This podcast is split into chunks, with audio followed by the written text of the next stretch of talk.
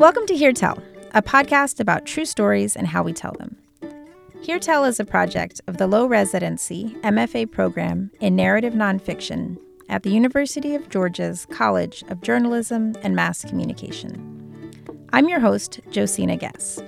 On today's show, we get an inside look at the award winning anthology Bigger Than Bravery Black Resilience and Reclamation in a Time of Pandemic published in 2022 by Lookout Books and edited by the late Valerie Boyd. Publishers Weekly listed Bigger Than Bravery among their big indie books of fall. Library Journal named it one of the best books of 2022, and Foreword Indies named it the silver winner for anthologies. It also won Georgia Author of the Year award for specialty book. In the first half of the show, you'll hear my conversation with KaToya Ellis Fleming, editor at Lookout Books, and assistant professor of publishing arts in the creative writing department at the University of North Carolina, Wilmington.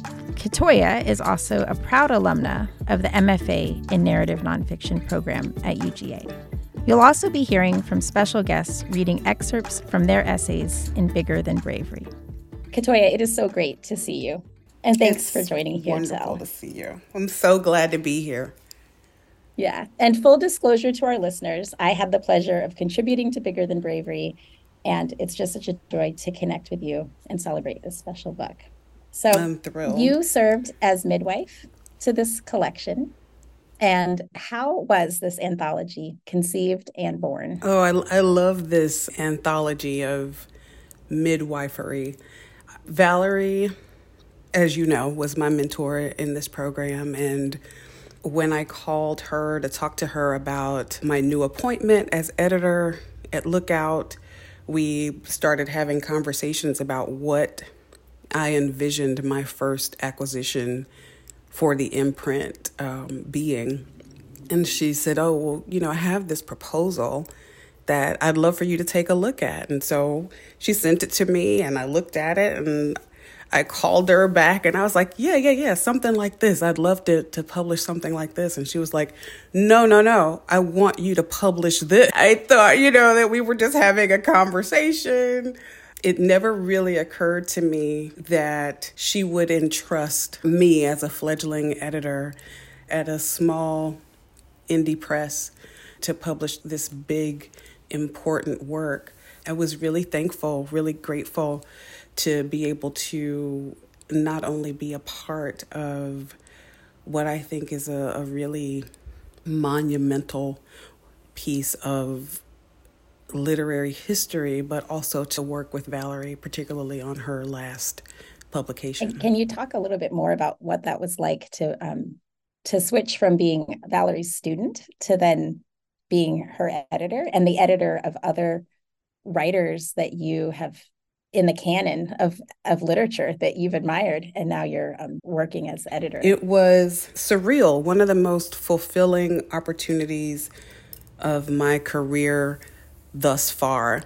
But more than being afraid of it i was able to just give thanks to be in that moment. I, opal moore is one of the poets who contributed to uh, the anthology, and Opal Moore was my professor of poetry at Spelman College as an undergrad. So t- to be able to have that full circle moment and edit her poetry and hold it with the care that she had given my work previously just meant a lot. It meant a lot to to be charged with the responsibility of helping these writers that I love and admire usher their words into the world in this way. And and also just tell me a little bit more about the themes of the book. You know um, some might argue that a pandemic is a timed moment but but clearly like racial reckoning and the pandemic are part of a continuum rather than a single moment. But how yeah can you talk about sure yeah. i don't often quote Faulkner, but when I do, I say the past is not dead, it's not even past. And so that was one of the things that Valerie and I talked about, along with our publisher, Emily Smith, when we were molding the book into what it would eventually become. When Valerie proposed the book, she was playing with a different title. It was something like Black and Brown Writers Respond to the pandemic and uprising and something of 2020. And then she had this other language that she liked to the year that changed the world. And certainly all those things were true, and, and several of the essays in the book are responding to the ways that people reclaimed joy and comfort during the pandemic. But we were living through also the moment of George Floyd's murder, which certainly happened at a time where that incident caused the community to reach a boiling point. But also, that incident is not an isolated incident, not the, the first or the last senseless, racially motivated the black community has or will have to endure. There was something about these essays being informed by a moment in time, but speaking to all of time past, present, and future. And so, settling on Black resilience and reclamation in a time of pandemic was a way to acknowledge the moment that inspired the work, but also indicate that the work is reaches beyond that moment in time. And can you tell me just how you have grown as a writer and teacher and editor in these in this process of working with this book? Yeah, I love that all of those different hats that I that I wear get to inform each other in this sort of serendipitous way. I think I am a better editor because I'm a writer. And I think I'm a better writer because I'm an editor. And I think the the joy that I get from writing my own stories and helping other people make their stories the best they can be informs the way that I approach the work in my classrooms.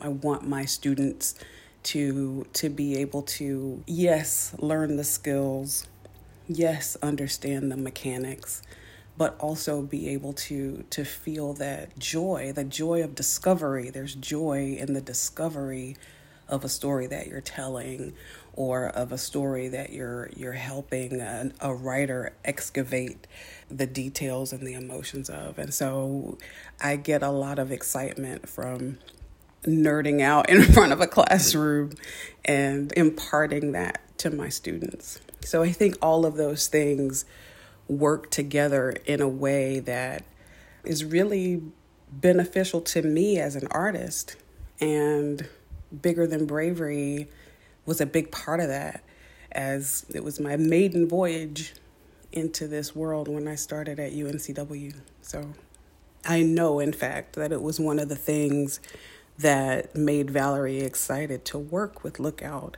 She loved the idea that Bigger Than Bravery was going to be a teaching book. And you know get it we were it was still in the middle of covid at that time so we would be on zoom. She was on zoom with the students and they were just you know enthralled. Yeah they hung on her every word you know as she you know talked to them about her vision for the book her what an ideal cover would look like. And i mean you've met valerie you know you know how she could just capture an audience. And it was it was beautiful to see her engage with our students in that way and for them to get to learn from her.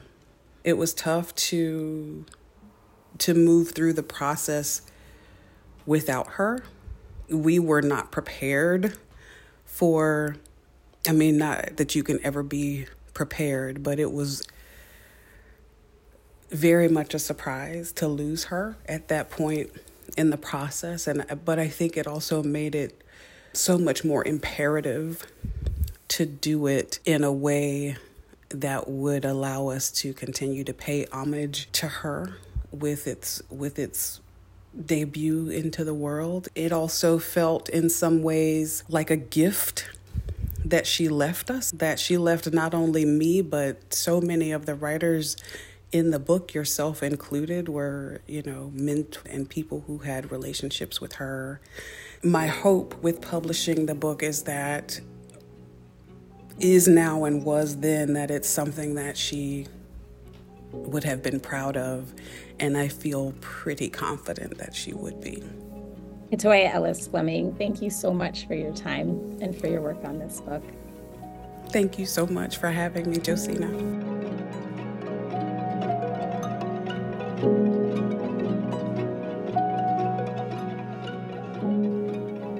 Here's Lolis Eric Elie reading an excerpt from his essay, A Survivor Looks Back. How did I survive the pandemic? I knew one day you would ask that question, even now, this long after the worst ravages. I don't know that I can answer. I know this. Even as the virus began making its leap from animals to humans, people thought it couldn't happen. Therefore, it wasn't happening. People could never be that savage to each other.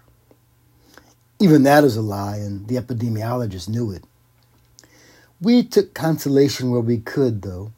When one theory of solace had to be abandoned because it brought us neither safety nor comfort, we simply traded it for another. At first, we felt safe because the disease was occurring far away and therefore could not affect us directly. Then the virus hit via video screen. The nation and the world watched on repeat as a man named George Floyd struggled for more than nine minutes, clinging to life, begging for life, then losing life as the knee of the virus held fast its grip on the poor man's neck. In that moment, we lost our innocence. We thought, if the virus could do that to him, then could it not do the same to me? That graphic tragedy spurred us from angry acceptance into action. While many cowered behind locked doors and semi permeable masks for protection, hundreds and thousands of people took to the streets, risking life and liberty, in they're determined fight for a cure. We had hope then, because even though we knew there were small pockets of social scientists here and there working on policies that might one day fell this virus, never before had so many people been willing to risk everything in the singular effort to do to that virus what it had done so mercilessly to so many of us. The authorities warned us to stay home. They said we should leave this fight to the experts and not take matters into our own hands. But they had no credibility, having so consistently failed to develop even a semblance of a solution. We knew our only hope was with each other. Even that hope was short lived. It was as if the authorities were in cahoots with the virus itself, each in turn attacking the most heroic among us, specifically for the determination to rid the world of that troublesome plague. In Denver, the authorities gassed people Elisabeth Epps, a member of the Denver Police Department's Use of Force Committee, resigned that post after she was shot by police projectiles. In Houston, authorities on horseback trampled the woman. In New York, officers continued to beat people with clubs even after they had already been felled to the ground. In Columbus, they pepper sprayed Congresswoman Joyce Beatty. Sometimes in those days, you would toss and turn or even wake in your bed as if accosted in your sleep by some terrible vision. Were you dreaming of tear gas and pepper spray, of virus and violence? I would sleep with you then, providing whatever comfort I could. And in those wee hours, it seemed that we have always been in pandemic times of one kind or another.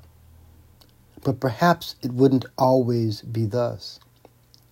I thought that if I could only keep you alive through that current unpleasantness, then perhaps from the loins of your son's son's daughter's daughter, a cure for this terrible virus might emerge.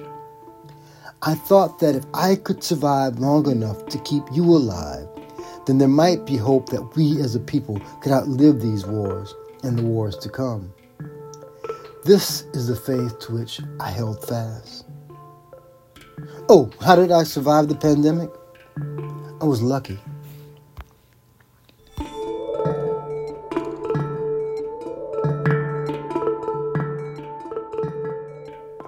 Here's Rosalind Bentley reading from Iron and Brass, her essay in Bigger Than Bravery. Spring 2020 promised house proud dinners, brunches, and cocktail parties with friends. Some real George and Weezy Jefferson moving on up type living. Yet the new year dawned, and news segments about a virus spreading in China soon shifted to 24 hour coverage of worldwide sickness, fear, and immeasurable loss. The house is near a hospital. As the thunder from air ambulances grew more and more frequent each day, we knew things were getting worse. Shelter in place, they told us. We were fortunate. We could. But with each day of lockdown, each Netflix marathon and takeout meal for two eaten from styrofoam containers, thoroughly wiped down with sanitizing wipes after touchless front door delivery, our forever home grew into something else.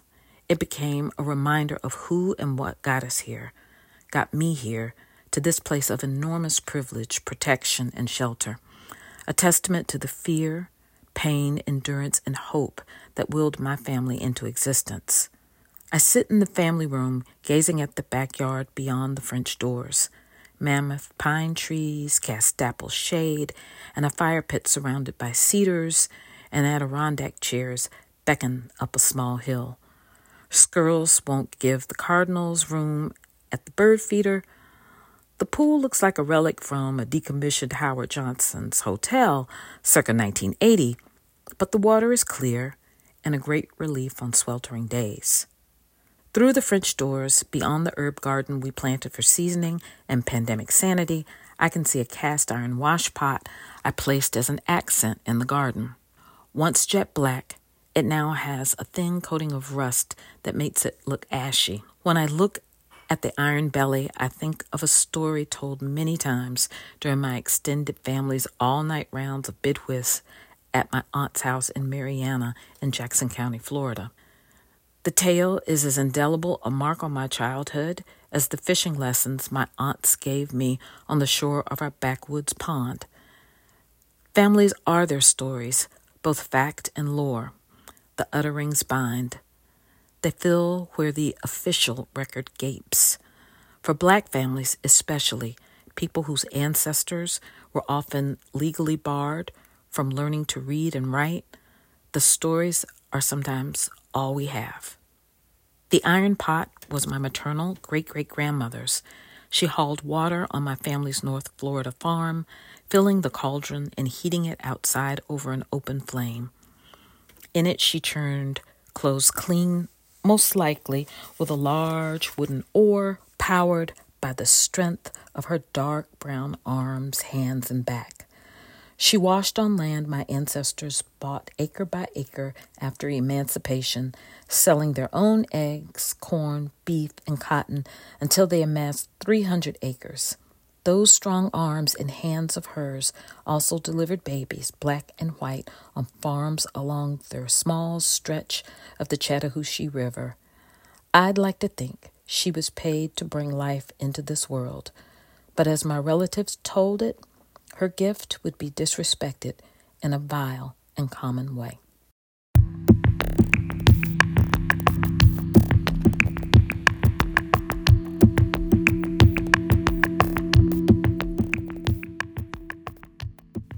Thank you so much for listening. This show was produced by Diana Keogh and edited by Amy Padula with special thanks to MFA Director Moni Basu for nurturing this writing program and this podcast. We hope you enjoyed listening and will take time to leave us a review on Apple Podcasts or wherever you listen to podcasts. And if you enjoyed it, we'd appreciate you sharing it with your friends. Thanks for listening.